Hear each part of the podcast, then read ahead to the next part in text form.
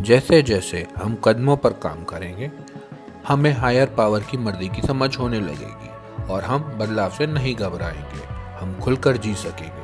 बदलाव का डर। जीवन छोटे बड़े बदलाव की लड़ी है। ये बात हम दिमागी तौर पर जानते भी हैं और समझते भी हैं, पर हो सकता है कि बदलाव पर इमोशनली हमारी प्रतिक्रिया डर की हो। हम मानने लगते हैं कि हर बदलाव हमारे लिए दुख देने वाले होंगे। अगर हम अपने जीवन के पास के बदलावों को देखें तो हम पाएँगे कि वो हमारी बेहतरी के लिए ही हुए हैं। हमें एक समय लगता था कि ड्रग्स के बिना हम जी नहीं पाएँगे, पर हमारे जीवन से ड्रग्स का जाना शायद सबसे अच्छा बदलाव था।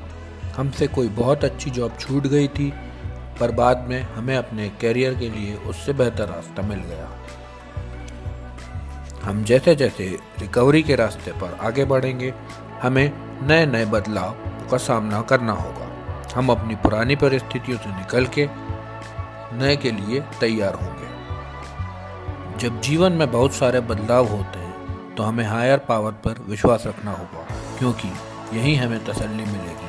हम इस दिशा में जितने बदलाव होने देंगे, उतना ही हमारा विश्वास बढ़ता जाएगा और विश्वास डर की जगह ले लेगा। सिर्फ़ आज के लिए। जब मैं अपने जीवन में बदलाव से घबराऊँगा, तब मुझे ये जानकर आराम मिलेगा कि ईश्वर सब सही कर देगा।